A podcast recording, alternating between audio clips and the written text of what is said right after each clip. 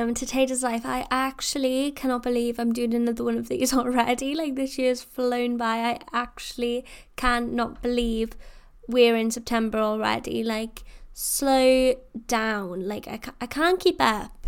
But I'm really excited for this episode because my life has done a drastic sort of change in the last couple of months and I just want to like talk about it a little bit more because I love talking, so this is a great sort of outlet for me. So, first and foremost, this is how one part of my life has completely changed. I am now freelance, guys. So, I've completed the Channel 4 production training scheme. Can I get a hell yeah? I heard loads of you say hell yeah then, so thank you. But yeah, I've completed the Channel 4 production training scheme. The ceremony that we had was absolutely incredible. Although, guys, picking out a dress was like the worst thing ever, and then I ended up just going with something in my wardrobe. But that was a side note. So basically, I made a three minute film, so uh, amongst everybody else in the cohort. So we did a three minute film that was played in a cinema and all of our family and friends and companies could go and watch just to like have a really really nice sort of like end of year sort of celebration. So my film was called lily and it's actually on my youtube and my instagram and i will link it in the description box. And it's basically about a young woman who's lost the love of her life and she's on a quest to feel the presence of her love once more. It's actually a really, really wholesome film considering it's three minutes, and the soundtrack was absolutely incredible. Like the people I worked with on this film were just like next to none. Like I couldn't have asked for a better group of people to work with. And I'm hoping to do more films in the future. So if you want to be involved with that, do drop me a line on Instagram. So Tay underscore does underscore Life. But going freelance actually is a bit scary and I don't think people actually realise how scary it is because I didn't choose to be freelance. I you know, I would really like to have like a proper sort of contract where I don't have to worry about my next like income or whatever. But yeah, I'm really struggling to find work at the moment. So if anybody is hiring in TV or marketing or whatever, do let me know. But I know, like, right now in the TV industry, it's just a wacko time. Do you know what I mean? Like, there isn't many commissions. I think Bectu release a statistic saying that three quarters of people who work in the film and TV industry are out of work right now.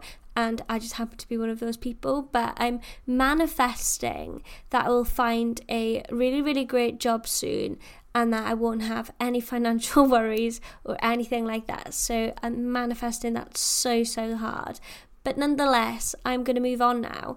I've chatted enough about going freelance and everything like that. So, I'm going to talk a little bit about my health.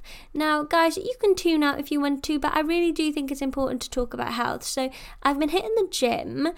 You wouldn't really be able to tell, but nonetheless, I have been hitting it, and it's been pretty good for my mental health, con- considering everything in my life sort of is crumbling around me.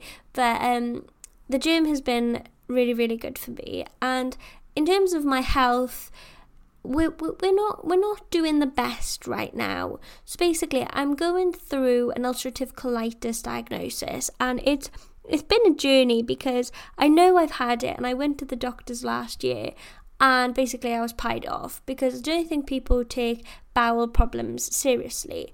And as a young person in foster care or was in foster care, um, it's really, really important that I know my family history and stuff like that. So basically, my grandmother passed away due to bowel cancer. So the fact that I have ulcerative colitis is quite concerning because it can turn into bowel cancer. So it needs to be checked and stuff like that. But basically I pied it off for a year and then my symptoms got really really bad. I had a really bad flare up and I was like, you know what?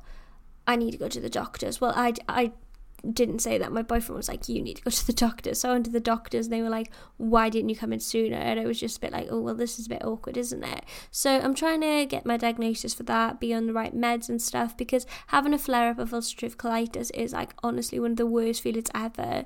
And genuinely, I've been sent home from work just because my tummy was so bad and I was so stressed about stuff. So stress stress for me makes it a bit worse anyway. I don't know if it's for everybody, but I've never really talked about um all of that sort of stuff on my podcast before, but once I get my diagnosis and stuff, I will most definitely be doing an episode about my experiences. And I'm actually writing a blog at the moment, which I will post once I've been diagnosed and stuff like that, because it's been such a long journey. Like, I'm on a 38 week waiting list at the moment for an emergency colonoscopy and that's the emergency list. Is like absolutely mental and I'm just having to like stick around with the pain and stuff but it only it's only really bad when I have a flare up so I need to make sure that I don't have a flare up so pray for me guys. But I want to talk about some happier things. So I've started coding. There's a group called Girls Code First. Yeah Girls Code First. And basically they run an eight week sort of JavaScript course and like all sorts of different courses. So I chose the JavaScript course to do web design. So that's coming to an end actually soon, but I'm in the process of making a women's health website with two other women, which is really, really exciting. And I'm hoping that if I stick to it and stuff, like I'll be able to like make something more out of it. So that's really, really exciting. And I also did a podcast with my friend Karis. You know Karis, who was on one of my other episodes. She, I did a podcast with her, which is really, really exciting. I briefly talk about my ulcerative colitis diagnosis, but it's mainly about the sort of after effects of being in foster care. Like a lot of people don't talk about the PTSD, the fear of rejection, all of that sort of stuff. So it was in a safe place. I talked to her about it, and yeah, that should be coming out about mid October and stuff. So do keep an eye out. I'll be sharing it on all my socials. And guys, guys, guys, guys, guys, guys, I have dyed my hair brown, brown, and I'm a brunette queen now. I'm really, really excited. Like we're going for a new look. But I'm loving it to be fair. Basically, I decided to dye my hair brunette because I was like, you know, I cannot keep bleaching my hair. Like, this is not good for me. So I was like, you know what, we're just gonna we're just gonna go brunette.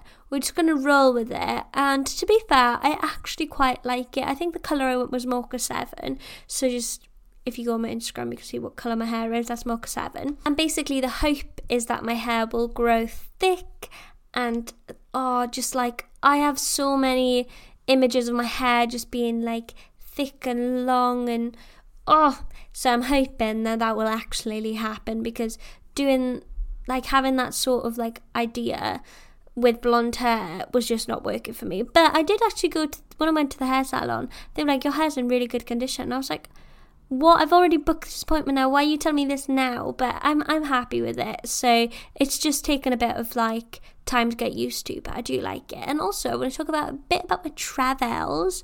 So I went to Bournemouth um with my lovely partner and we had a great time. We actually went on a bike rave, which was absolutely mental. And that was like a couple of weeks back, and I'm sure I still have bruises on the backs of my legs.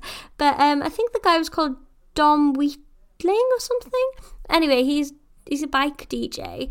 Um, well, not only that, he's a DJ and then he DJs on a bike.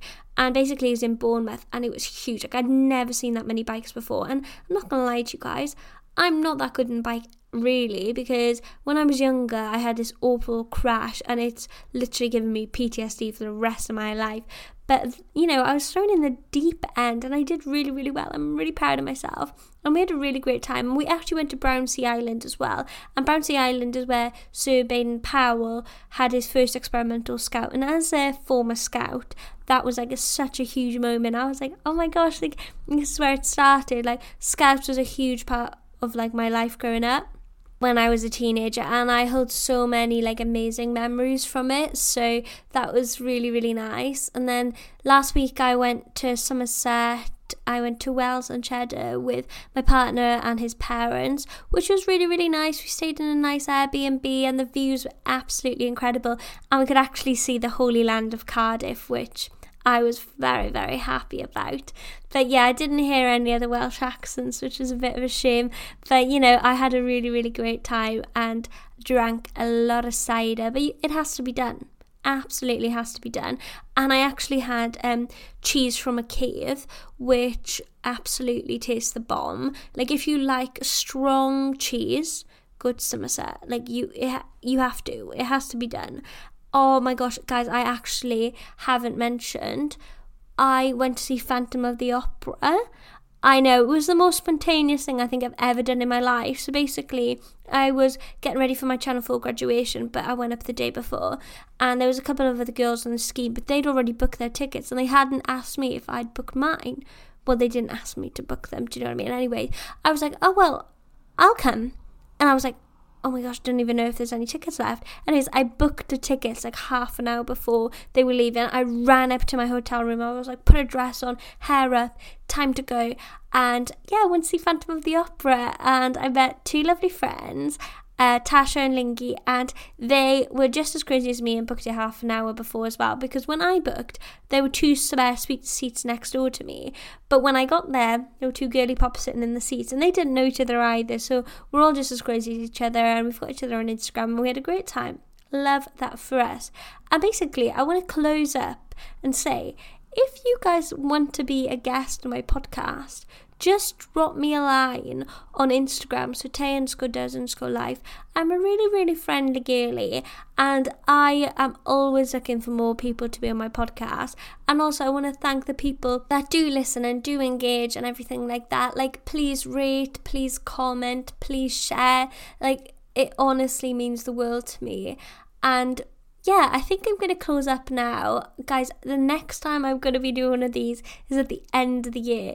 I am literally looking outside now. It's hammering it down. The autumn lights are coming in, and you know, time's changing. But this year has flown by, so I'm really hoping the winter sort of flies by as well because I am a spring girly. Spring is my era. Like, this is when I come out of my shell. So, guys, see you in spring.